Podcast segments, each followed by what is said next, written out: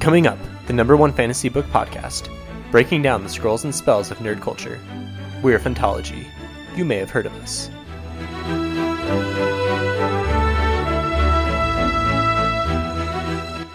No, That's. no. you that- gonna read I don't that think that and- happens. I will definitely be reading this. I'll, I'll Oh my read it. I'll read it. I'll, I actually watched over the course of August. I rewatched all of the Twilight movies. Oh, I'm dying inside. Are you kidding? I'm dying inside right now. you Oh rewatched. gosh. you took the time to rewatch four movies. Ben, They're I pretty good, man. the real sin isn't that you watched them, but that you admitted to watching them. I That- would not be that's the real They were good movies. transgression here. This is a dark moment in Phantology podcast history.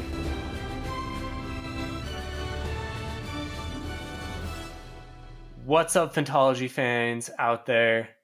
We got the full crew in today to recap August and kick off our newest competition, which will be taking place in September. These are the top three fantasy artifacts, weapons, artifacts, whatever you, whatever you want to classify as an artifact, I suppose. So we're going to talk through those, but we're going to start by talking about what happened in the month of August and maybe even look ahead to September a little bit. So at the very beginning of the month, we had a Netflix release that we talked about a little bit. Actually, this might have been the very end of July, but we watched The Umbrella Academy season 2 in August. So we may review this more in depth if we want to do like a full on Netflix roundup. But what did you guys think of season two of Umbrella Academy? Man, I'm not gonna lie. I haven't watched it. Oh gosh, I really like this it. is Steven and Jake. I thought it was. I thought it was significantly better than the first season, and I didn't dislike the first season at all. I just thought like the story was more stream like streamlined, and like the plot was everything had to do with itself, as opposed to in season one things seemed a little disconnected as you got to get to know the characters. And again, I, I really liked season one, but this one felt like a step up in quality for sure. so we- we're we're the only ones that watched it, Jake. Twins, Ryan, nothing. I didn't even watch season one. Sorry. Oh gosh, Phantology's losing all credibility. Yeah, I mean, I was just busy. I watched episode one as well, and then I it's I, I'll watch it eventually. All right, well that was anticlimactic. I agree with you, Jake. I, I really liked it. I did. I think it was better than season one. I don't know. I didn't rewatch season one before, so I can't remember. But I really enjoyed the setting of Dallas in what the '60s around the JFK assassination because I just been to Dallas and I'd been right there, so it was cool to see all of that, having experienced it firsthand. Anyway, that's a tangent, but I also really liked the uh, the show. So let's talk about maybe something that we do know more about. We had some filming resumptions. Is that a word? Resumption? Anyway, filming started again for Witcher and the Wheel of Time TV show, which we couldn't be more pumped about. This is something that we can be excited about legitimately. Oh yeah, Yeah. I, I didn't finish The Witcher season one either. Oh my gosh. Okay, Ryan's out. All right, all right, guys. I'll see you later. um, yeah, I'm I'm excited for the rest of for Witcher season two, but nowhere near as uh, excited as I am for for Wheel of Time. I mean, Yeah, Witcher season one, I was fine with. It was good. I enjoyed it. I'll watch season two, but I'm no longer pumped for it like I am for Wheel of Time. I'm I'm excited for Witcher season two. I like the first season, but I mean, Wheel of Time is one of my favorite things ever, and it seems like the just the story itself is going to be a little more epic. So I'm excited to see um, an adaptation of that. And there's only two more episodes of Wheel of Time that need to be filmed, is at least what the fans are thinking. So we're pretty Yeah. close. I mean, hopefully, like mid 2021 at the latest, we're seeing some Wheel of Time on the small screen. Yeah, right. Like um, we were hearing those that six episodes had been filmed since like March or April, right? Right.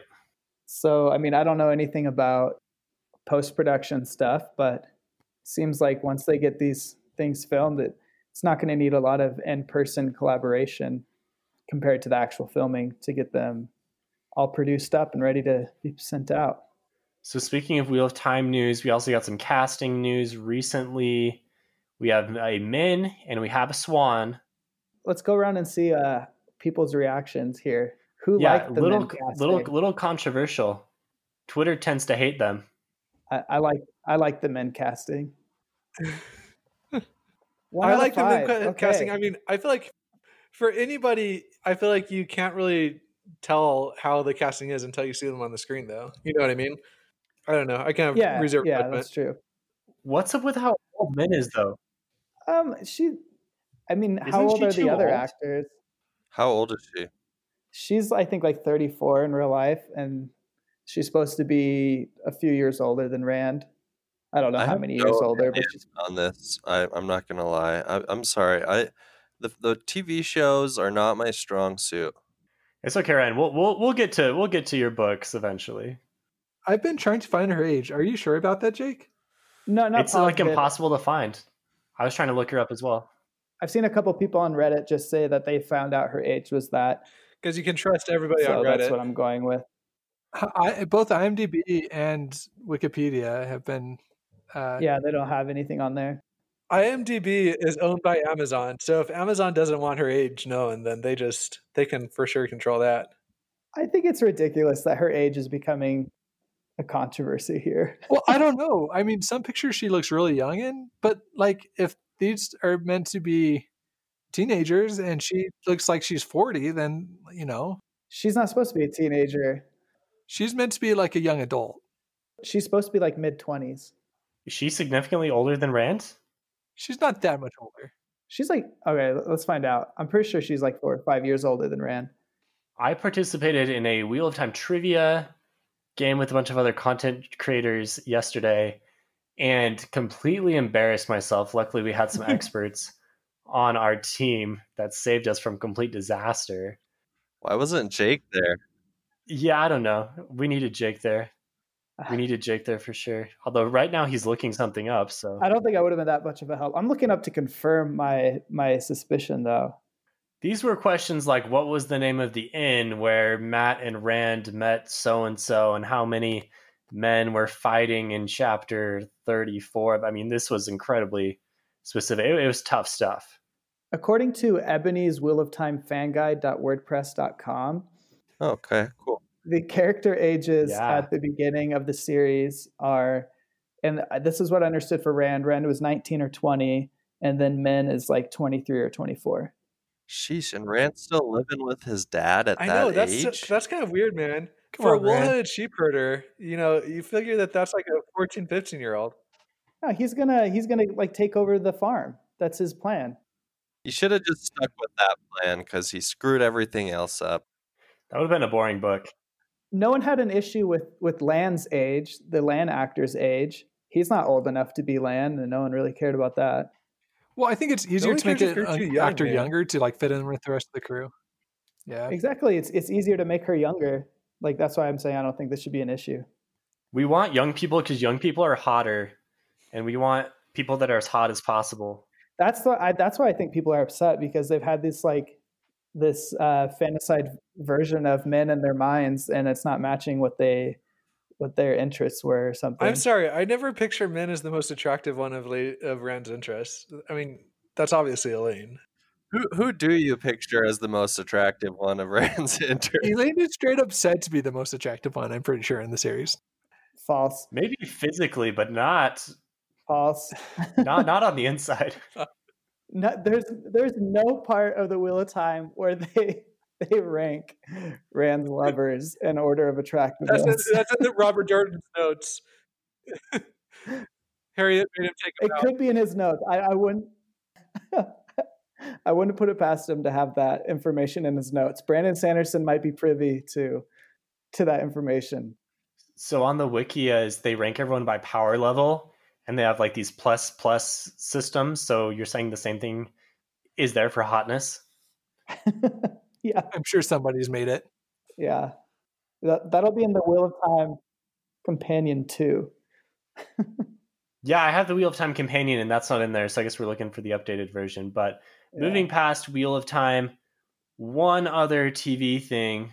Sorry, Ryan. One other one. We're going to briefly talk about this one because we published an Avatar episode that Josh hosted and Avatar was making, well, they still are making a live action adaptation through Netflix, but the creators walked away from the production. So that's maybe not looking super great. And this is probably a bigger story than we have time to discuss, but maybe Josh can just like give us his brief thoughts on this story.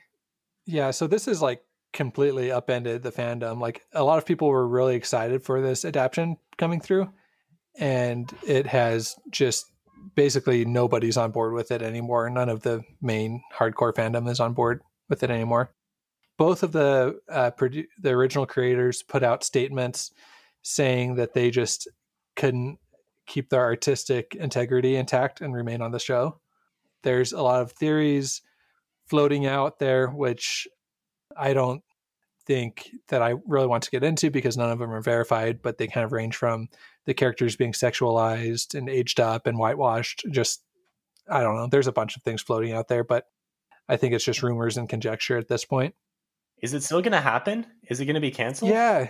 No. Um, according to their statements, it's still going forward, and I haven't th- seen anything from Netflix. And I think I would have if it was canceled, but it's going to be going forward without their support. Netflix is the one producing the show. Yeah. Yeah, and they've worked with the creators a lot. One of one or both of the creators also created Dragon Prince, which I've heard was really good. I haven't seen it yet, but I've heard like really good things about it. And you know, Netflix just acquired the streaming rights again for Korra and for Avatar. So there's a lot of Netflix is investing pretty heavily, I think, in the Avatar universe. But this has just kind of upended a lot of the live action production of it. What do you think the chances are that the fan reaction will like change minds at Netflix? Netflix is like pretty sure of itself. I feel like with the directions of these series, you know, I think they trust their algorithms more than they trust Twitter. Dang. So we can change Sonic, but we can't change Avatar. Yeah, apparently.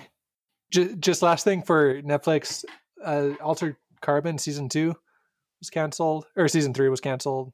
I saw that. Also, Lucifer, the new season of Lucifer just came out. Is that good? Yeah, man. Is that something I should be watching? I mean, I I've enjoyed it. I've never seen it. It does not Jake, look how good. can you say it's not something you should be watching? I'll, I'll give it. I'll give it a if shot. You've never seen it. I'll give it a shot. If you guys didn't watch so many TV shows, we could have more time to chat about books. All right. On that note, let's talk about some books. point. So Good point. August, I feel like Aug- my August was to some extent dominated by the Rhythm of War cover release and all of the chapters that come out every Tuesday morning.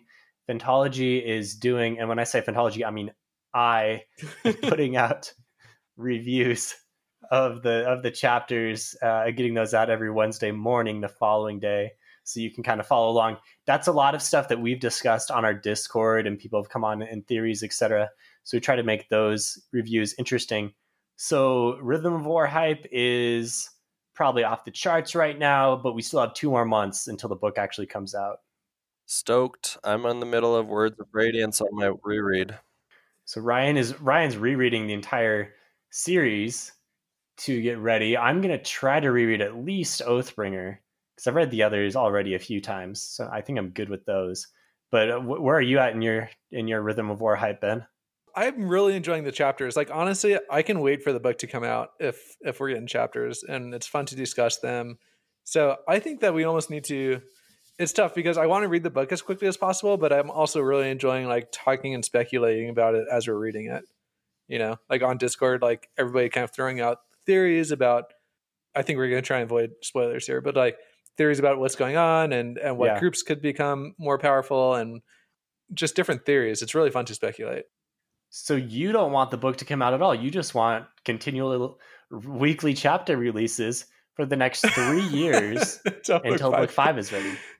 So he still has enough time to watch his TV shows. well, I mean, isn't that what a lot of people want with like the the Wheel of Time series, chapter by chapter? That's what I want. That's what I want. Interesting comparison there. Be weird if books move towards that format to give like authors more time. Back towards the serialization, like how Sherlock Yeah. Holmes was originally published in newspapers and Great mostly Dickens stuff. expectations. Yeah, exactly. Yeah, that'd be interesting. I feel like that kind of messes with the creative process a little bit, or it changes it. if yeah, if you're writing expecting that, yeah, that will because then like each chapter has to have its own little like rise and fall and yeah. It's like write a chapter, check Reddit, Yeah. write another chapter, adjust, check Reddit. Yeah, no. George R. R. Martin with uh with Game of Thrones right here. Can I bring up something that hasn't happened? Yeah. Patrick Rothfuss still has not addressed his editor's comments. Yeah, Look, if they're not rough. true, just come out and say, "This isn't true. I've been working on the book. It's it's not that hard." It's not looking great there. We talked about this more in depth in our last monthly thing because that's when all the news is breaking. But oh man, are we ever going to get Doors of Stone? Possibly not. It's a strong I think, I think that Fantology we will needs to start a fanfic right of Doors of Stone and see if we can release that before the actual book comes out. Oh yeah, yeah. We could probably get some uh, get some Patreons, pa- Patreon support behind that. How, how messed up would it be, guys, if Patrick Rothfuss has the entire book done and he just sits on it and in his will it says how to publish it? Like it's all done and he just leaves it just to spite everyone. and every time until he dies. every time he hears a comment on Twitter, when's Doors of Stone coming out? He just delays a year. just Yeah. tacks that on. How messed up would it be if he had actually told the truth in the beginning that he had finished the trilogy? This is a- all a big psychology experiment. I, I'm picturing the the scene in Knives Out where they open the well and it's just like one little page long. And the lawyer's like, "Yep, Uh-huh. it's pretty straightforward." Uh-huh. Anyways, we we've we've I've specifically beat that dead horse pretty hard. Yeah, we do have more good news on the Sanderson side, on the Brando Sando side. We got up to over 7 million on the Kickstarter. Yeah. So we're getting an audiobook for Way of Kings Prime, which is fantastic because otherwise I kind of doubt I would have been able to get through it since it is massive and kind of odd, but I can listen to that no problem. Yeah, that was that was the stretch goal I was looking forward to I most, know, I think. yeah. And All of us were We got kind of it. skeptical of that actually happening too. Didn't they like let an extension happen or something to get so they didn't get it at first, but then when they did the backer kit that allowed you to add additional swag to your order, that counted towards the 7 million. Oh, nice. the Kickstarter is really cool the way they did it. It's totally customizable. Like you could buy whatever tier and then you could add in anything else. So really, really cool way to structure the Kickstarter. They spent a ton of time on that.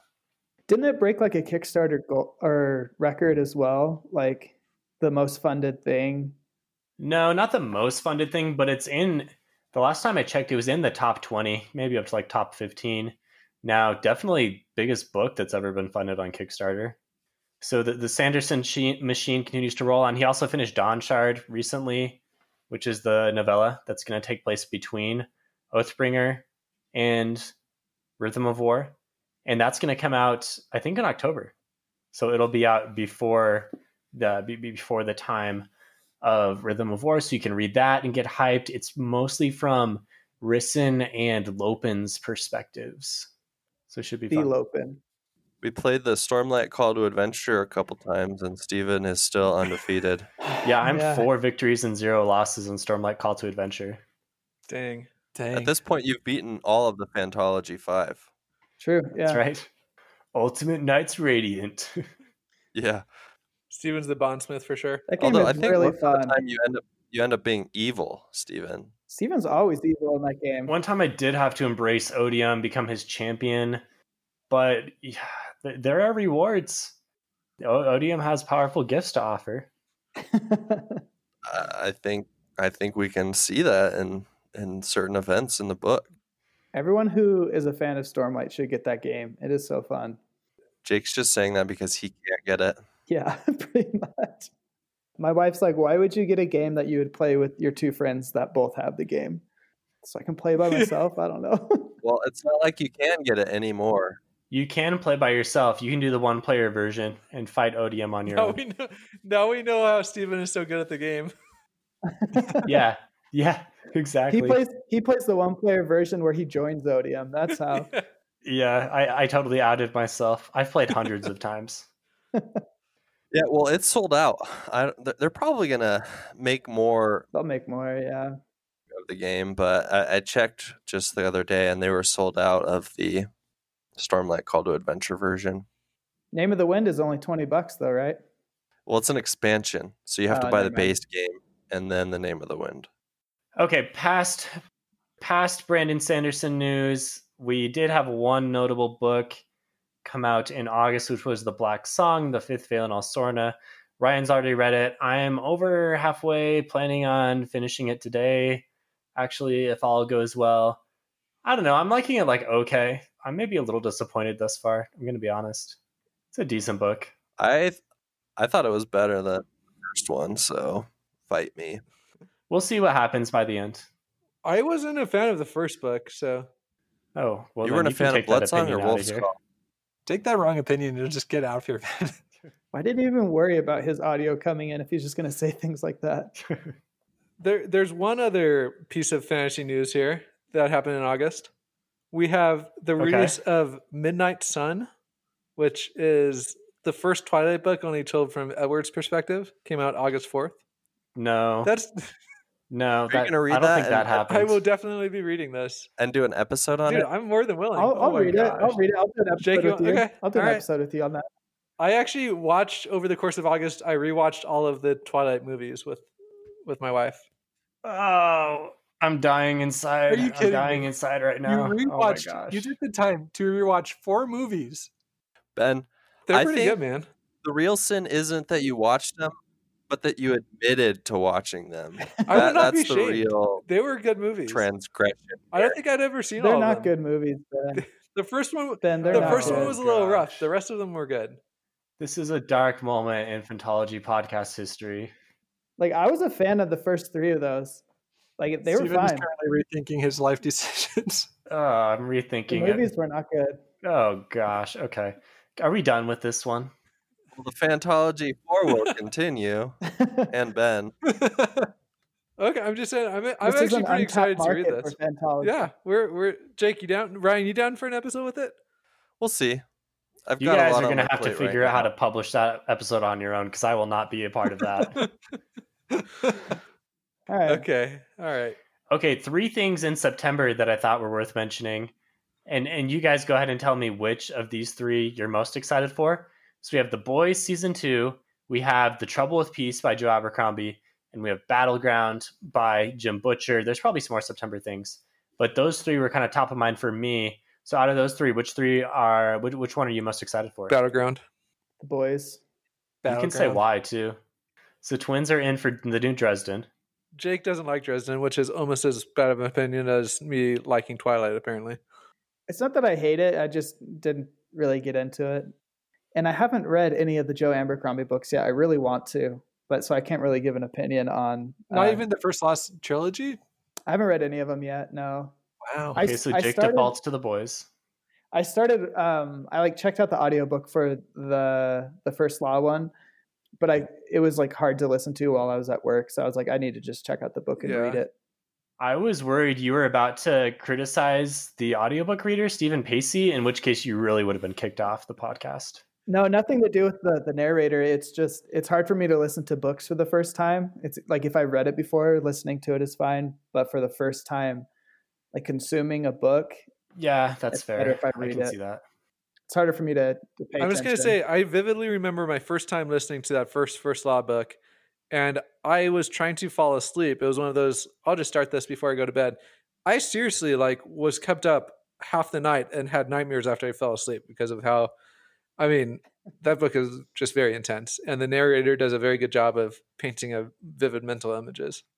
Three hours later, you're still hearing Glokta talking through broken teeth with his while neck clicking. torturing some some poor soul. Anyway, I'm going to say Trouble with Peace. I'm most excited for Trouble with Peace. I'm going to start a little agree with- hatred ASAP and be ready for Trouble with Peace when it comes out on the 17th. I agree with you, Steve. Mainly because I haven't watched The Boys and I've only read the first Dresden Files book.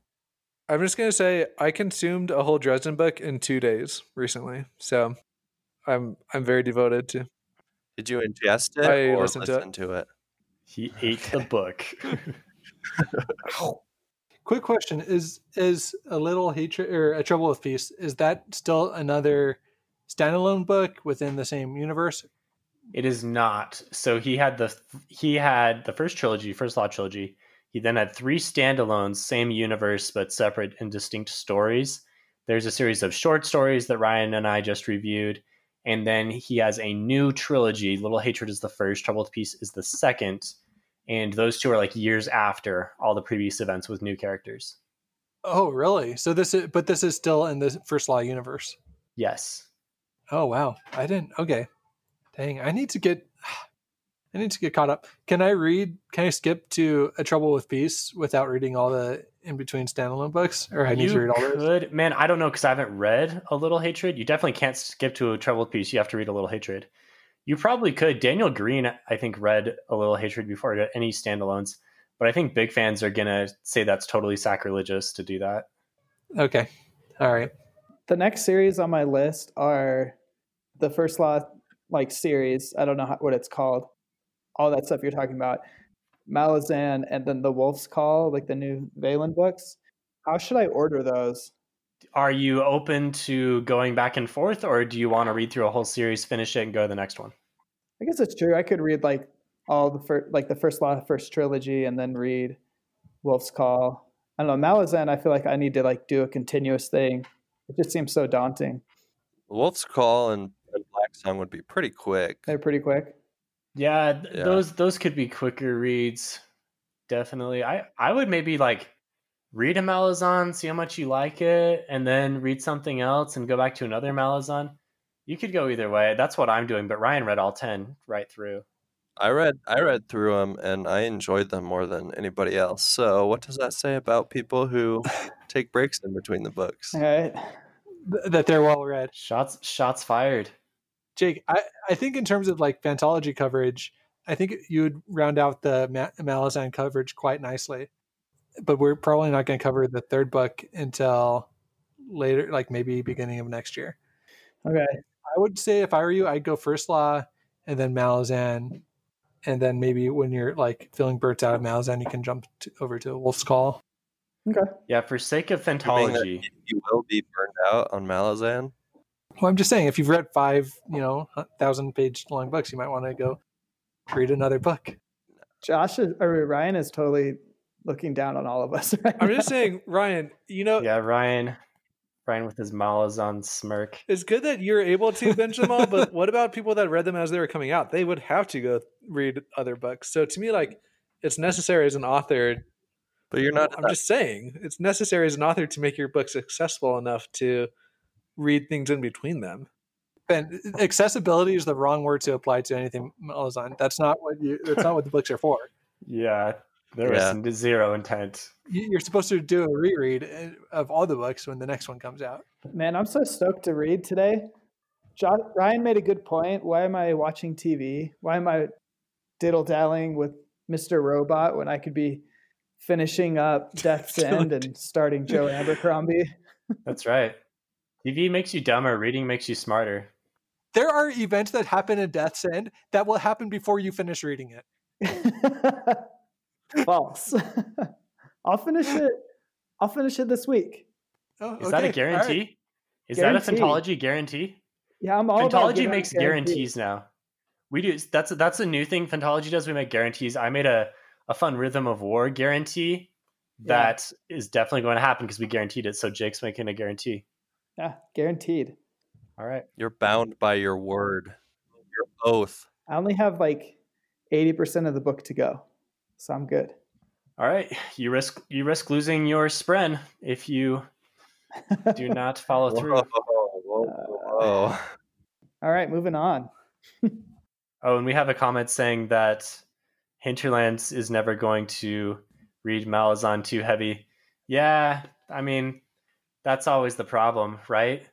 Give it a shot though. Read the first book and and just try maybe. I read the first book and No then judgment, though. I read the first book and also made that informed decision that it was too heavy for me. So I agree with you.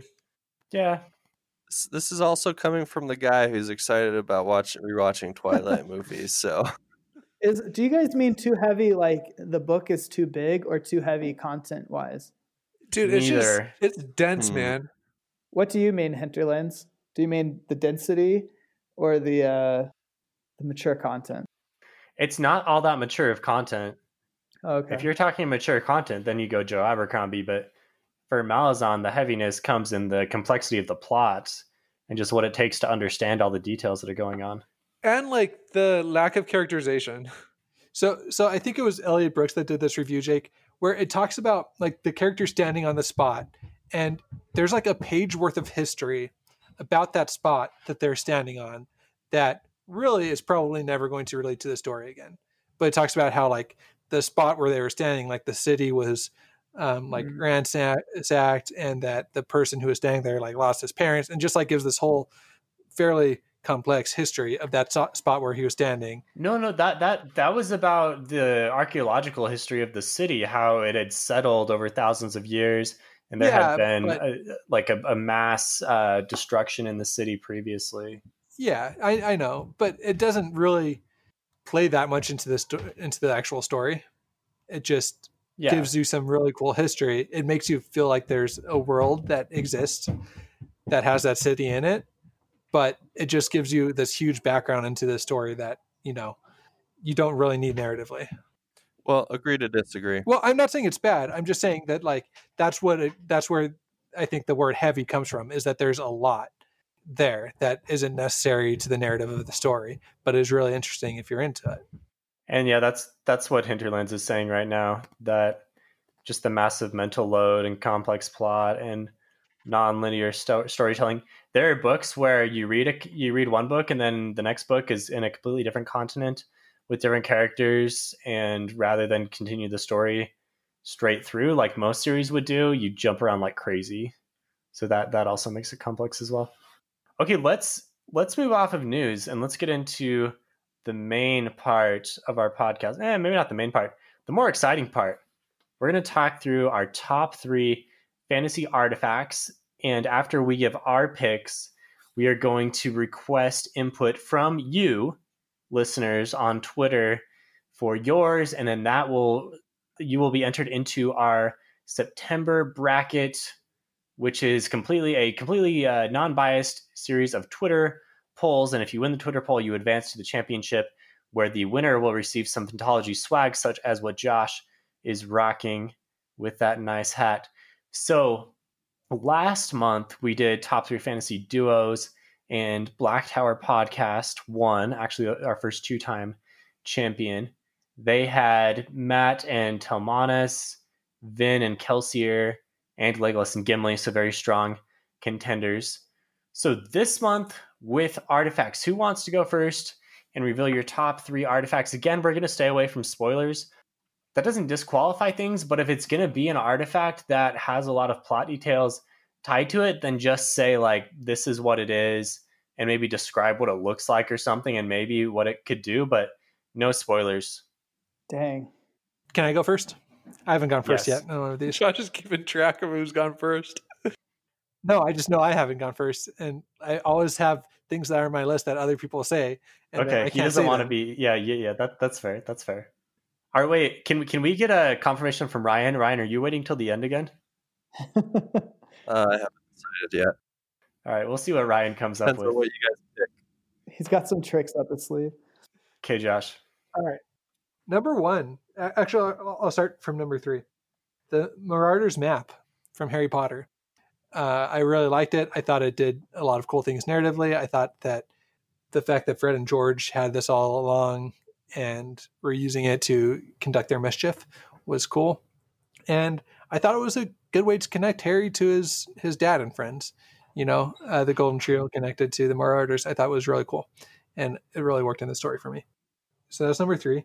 Number two, I'm going to go with Licanius, the sword from the Licanius books. That's a good one. The titular That's sword. Yeah, the tit- titular sword. And Titular. I thought word. it was, yeah, It's a word. yeah, it's a word. Jake? It's a risky choice sometimes. I think titular. I think titular is a word. I don't think titular is a word. Oh man, you're right. I'm gonna Steven adjust really that. need the two I'm gonna, I'm gonna make that adjustment. Ooh. It's embarrassing. It's embarrassing. okay.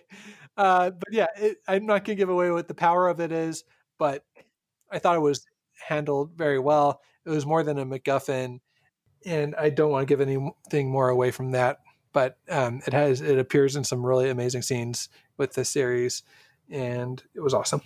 Number one choice for me was Maerlyn's Rainbow from uh, the Dark Tower.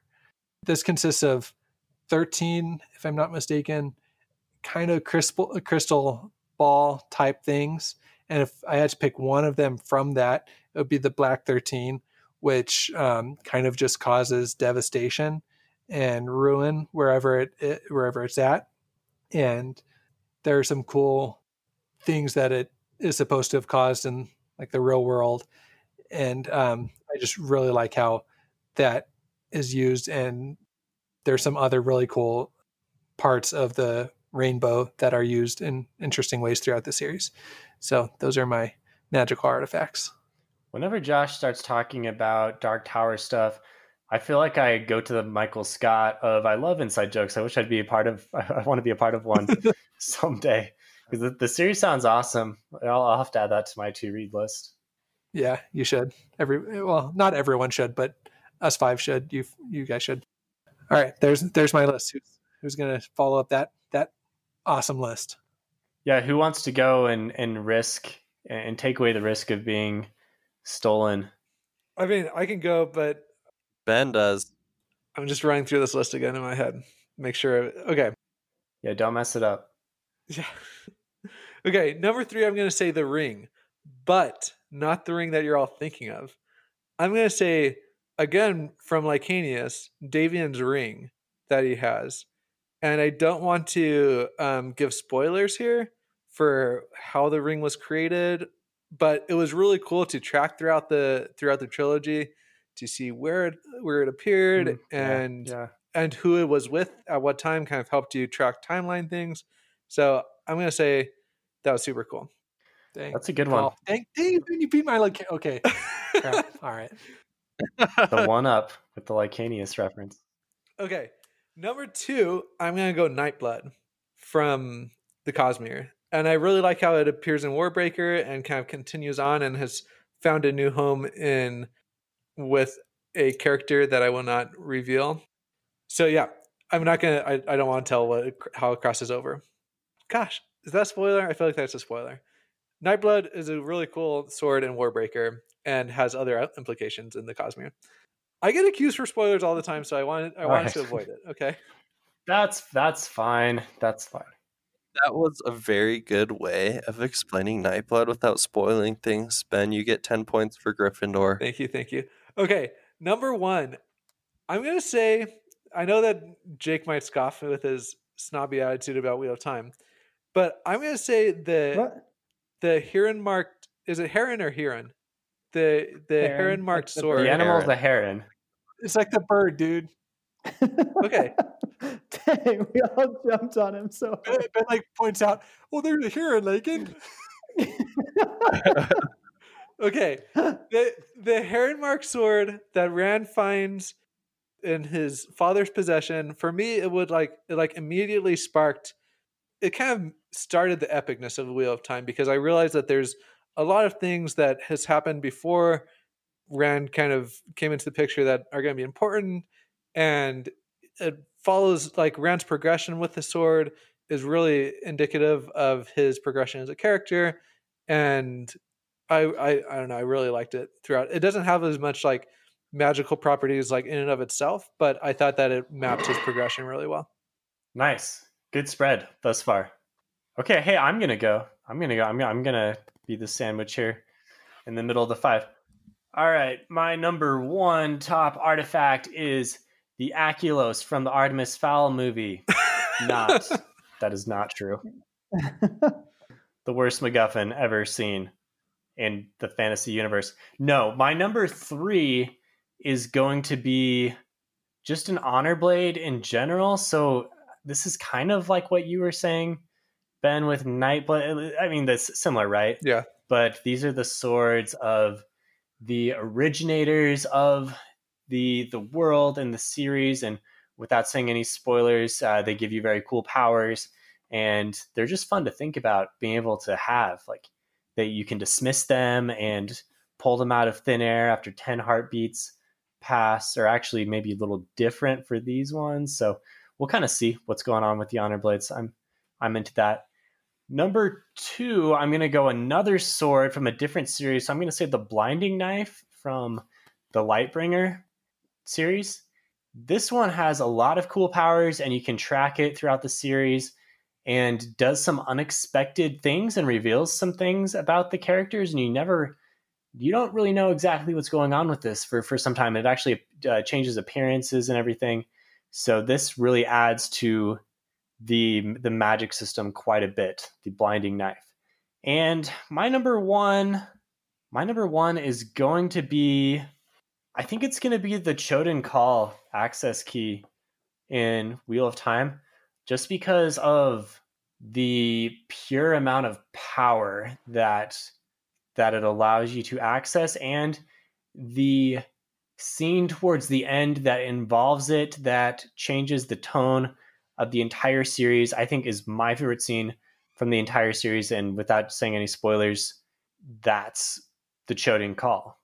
So those are my three Fat Man ter'angreal.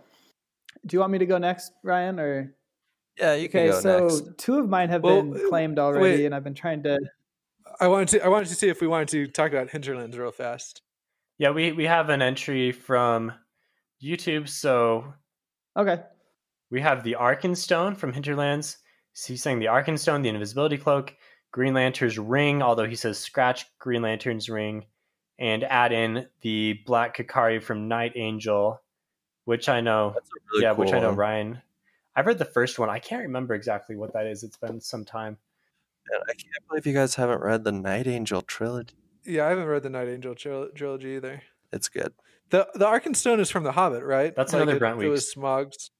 yeah, yeah, that's what Thorin Oakenshield was after. I'm sure that has more implications in Tolkien's Okay. actually actual works, but yeah, it's it's in the movies quite a bit. Invisibility Cloak is awesome. Everyone wants one of those. Okay, I think I think Invisibility Cloak is cool because it's part of the Deathly Hallows. I really like that. I, I actually going back, I would have Yeah. put more from the Deathly Hallows. in Yeah. and that's one that you would use a ton as a hero or as a regular person. Mhm. It'd be nice to have. I would use the Black Ka'kari a lot. Can somebody give a quick synopsis of what that is? Well, it's basically like this artifact that grants you like invisibility, immortality. Let me pull up a description on it because I'm not doing it justice. There's other Ka'karis as well, right? But this one is like extra powerful. So yeah, it, it's it's this artifact. It bestows upon the use uh, the owner immortality, invisible, extreme magical power, rapid healing, and the ability to devour magic, wood, stone, basically anything. Okay, so you're basically like Thanos. You're invincible. Pretty much, pretty much. But like everybody's trying to to get the black Ka'kari, and so it, it's like kind of people track these artifacts through time, and they try and recover them or kill the person who has them so that they can have okay, the that power. sounds familiar. So it's it's a cool way to like move the plot forward, and it's surprising who has had it. It's a very cool part of the story. On that note, do you want to do yours, Ryan? I think Jake was ready to do his. Yeah, All right, best for last with mine. Ryan again. Josh had one of mine and Steven had one of mine. So Josh had the Marauders map and Steven had an honor blade. Those were both on my list. I think I'll keep the honor blade and I have something else to go kind of rearrange. Um, so I guess number three, I'll start with the honor blade. Although I feel like it's hard to rank these because having an honor blade is such a powerful thing to have uh, for multiple reasons. And I guess I really won't go into it due to spoilers. But then next, I have the Fox Head medallion from the Wheel of Time. Yeah, it's a cool, it's a cool trinket. I was trying to decide between that and the Choedan Kal, and I thought the fact that the Fox Head medallion is so like inconspicuous, like you can wear it, and at the time, not much is known of it. Can I say what it does? I don't know if that's a spoiler. No, just yeah, let's keep it Skip it. spoiler Okay. free. but anyways, it I feel like in a in a very different way, it has is almost as powerful or as useful as a Choedan Kal. And then uh, number one, I'm gonna go with the Silmarils from I guess Lord of the Rings and Silmarillion, that whole token Tolkien um, world. And I was just thinking now that uh, Hinterland said that, I remember hearing that the Arkenstone was one, but I'm not sure if that is true or not. So for Lord of the Rings noobs, tell us what they actually Yeah. are. So the Silmarils were basically in like the first age. They were these um, jewels created from these magical holy trees back in the Westlands and um, the realm of the elves, and they're like really powerful and really beautiful, and kind of like how in the Third Age you had the War of the Ring. There was like these huge, the War of the Jewels, I think it was called, and that's when Sauron's master Melkor, I think, he was like the main antagonist, stealing those, and so yeah, those are my top three. Thanks for the thanks for the LOTR lore. All right. Are you ready for this? I'm not sure. I wasn't ready No, last okay. time. I Mine, mine aren't. Mine aren't that. Um, my number three pick is the Seed from the first Law Oh, yeah. trilogy, which is a stone that they're seeking after that is maybe not quite what you'd expect, and it's it's interesting. I I- guess it's always interesting what the origins are of this artifact and the impact that it has on the story. I, I really like that mm-hmm. one. Number two pick is the One Ring to rule them all. Of course, I, I think that's probably going to be a popular pick in in our Twitter poll, just because it's what the Lord of the Rings trilogy is centered around, and it's it's such a interesting artifact which molds the wearer kind of to its will and um, just almost like possesses them to to hold it above everything else in their life and but the whole thing is that it's trying to get back to its master who created Yeah, it Yeah, it's the titular object of the series. Titular is how you say it. yeah oh oh thanks Yeah. for the correction stephen and my for my number one it's I- don't know that you could consider these artifacts i don't i don't know physically what they are but the shards of adonalsium um, i mean Yeah, they're yeah. they're kind of the foundation of the, the cosmere with these these shards mortals can take the shards and then they basically become gods of these different worlds and the interplay between these shards is very it, it's it's pretty much how you get all the stories in the cosmere or I, I guess kind of the underlying going on going on yeah, it's the, the, world backdrop to the series that we're seeing more and more be important to the actual Yeah. events of, of what's on page. and they play a large part in Mistborn, but uh, they're kind of like a mystery as as to exactly what they're doing. But I think in Roshar, the Stormlight Archive world, they're they're much more present Mhm. and very high impact, I guess. Nice. Any that we didn't mention and on anyone's list that, that they feel like needs an honorable mention? I can't believe nobody did Matt's dagger. I, th- I thought about that, but I went with the Foxhead Medallion. What about the what about Padan Fain's dagger? It's the same dagger. well, I think Ryan's saying that Padan Fain is really the dagger owner. Right. Debatable. yeah, I don't know. I have another one from uh, Wheel of Time. I'm surprised nobody mentioned. There's a lot of really good Wheel of Time There- artifacts. yeah, there's there are a lot of really good ones. Yeah, Callandor. Bowl, Bowl of the Winds. Oh, Oh no no no no no! That that's a negative. That's a D tier artifact. D tier. Come on, they spent like two whole books trying to get it. Yeah, and it was stupid. I really liked Hinterland's pick, the Black Ka'kari, because it bring it brings in something from a series that I feel like not many people talk about. the Master Sword's a good one. That almost made my list. Nice. yeah, Oh, if you go out to video games, for sure. Stephen and Josh, what about Harry's mother's amulet? That's a good one. I was also considering like just the Swords of the Cross from oh, Dresden. The cross is cool. Yeah. Yeah. Dresden has a lot of really good ones. Harry Potter as well. You got the Deathly Hallows. Yeah. You have the Horcruxes. Time Turner. You Time Turner. You have like Mm. the the diary. You have you have a lot of really cool magical artifacts. Artifacts are cool. I this really makes me realize how important it is in your story to have some really unique, cool artifact that people can desire to have personally. Yeah. Yeah.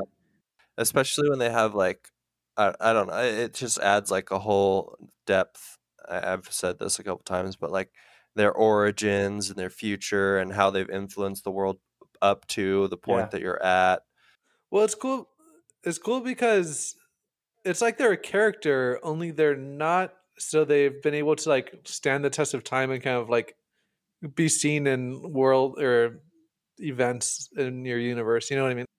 there's one artifact that i almost picked that you guys probably don't know about it's called Crenshinibon. This is a this is a It's Malazan from thing. the no, this isn't a Malazan thing. Although there are probably a lot of cool Malazan art. Dragnipur comes to Mm. mind, um, the sword of Anomander Rake. But uh, Crenshinibon is from the Drizzt Do'Urden, I guess Forgotten Realms. It's it's like this crystal shard that's sentient and it like hungers for power. It, it's kind of like the One Ring to rule them all, where it molds the users to its will a little bit, and it, it's it's kind of like a main antagonist almost in in the. I just the checked series. out uh, Homeland of the the Drizzt Drizzt however you say that books. Are those pretty good? Should I read all Yeah. of them, or is there a specific trilogy to read there? So I mean, I liked them a lot when I was growing up, and I haven't reread them since then. I think I reread the mm-hmm. 1st trilogy, which is the Dark Elf trilogy, but I've I, I read an article where somebody was like, "Oh, I was rereading these, and they're just awful. Dang. They don't hold up." So I don't, I, I can't really say anything about the writing quality. All I know is that it was really fun to read, and I think it kind of helped play a role of getting me into fantasy when I was Maybe younger. I'll read the first one and we can do a review on that, as you as having read them before and me being a first time reader. Yeah, it's been a while since I've read them. I'd almost need to do a reread, but yeah, read it. Tell me what you think. One one other entry, Spear of Destiny, which was supposedly the spear that st- that uh, Christ was established was stabbed with, and that's actually appears in Dresden. Ooh, the bands of mourning as well. Those are great. Oh yeah. That's a really if you're on good Miss, artifact. if you're on Mistborn, how about like a bead of uh, Lerasium? yeah. Hmm. That'd be nice to have.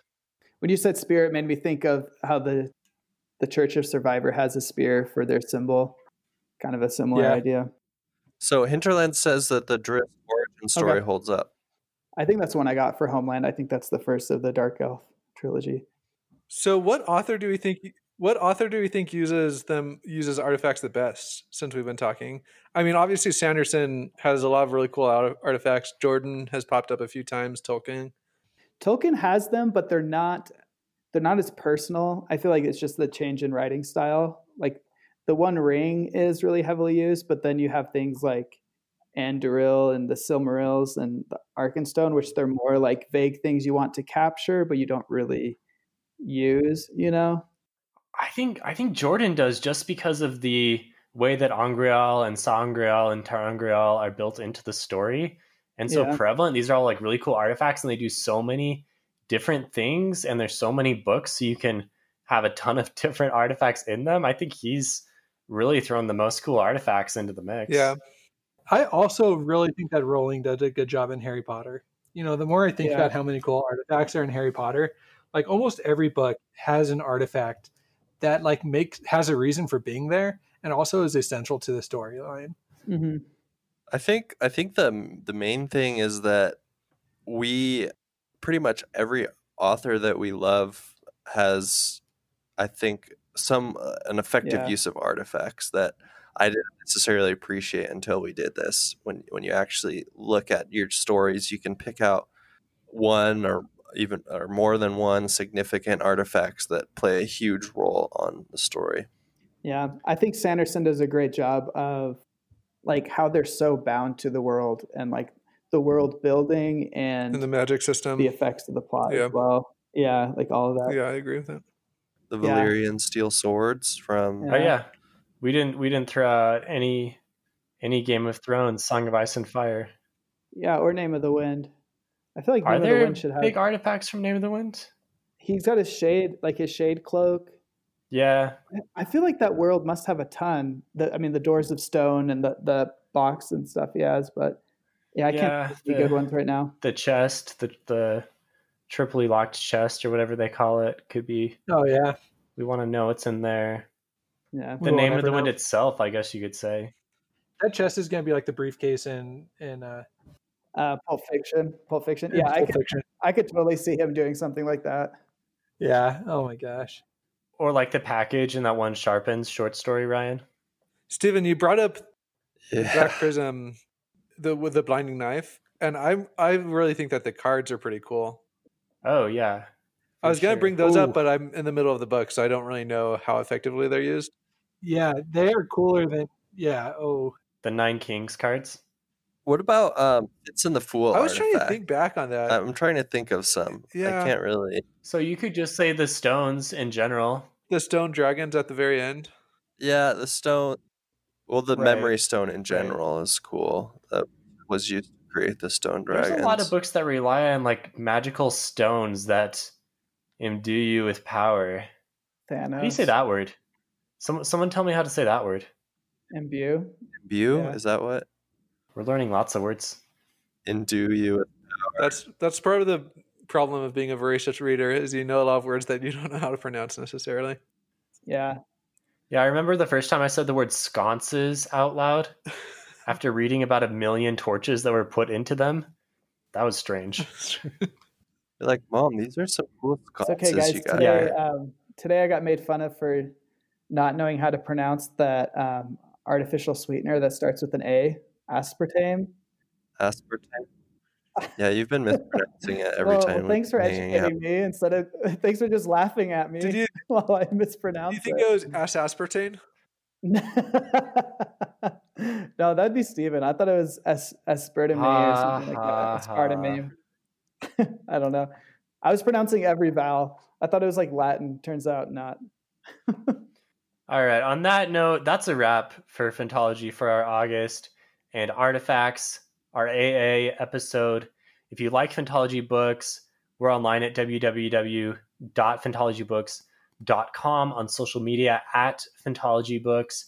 You can join our Discord, please, and let us know what you think of the episodes, what your favorite artifacts are, what your favorite books are, whatever. Hop on there, and, and we'd love to chat more with you and we have Patreon, some Patreon tiers, and some new merch going on. So if you if you want to check out some kind of unique fantasy designs, all of these things are linked on our website and on all of our social media posts. So Ben, Josh, Jake, Ryan, Steven, thanks all. Another suc- successful Phantology 5 live stream. We will see you all next time. See ya. Sounds good.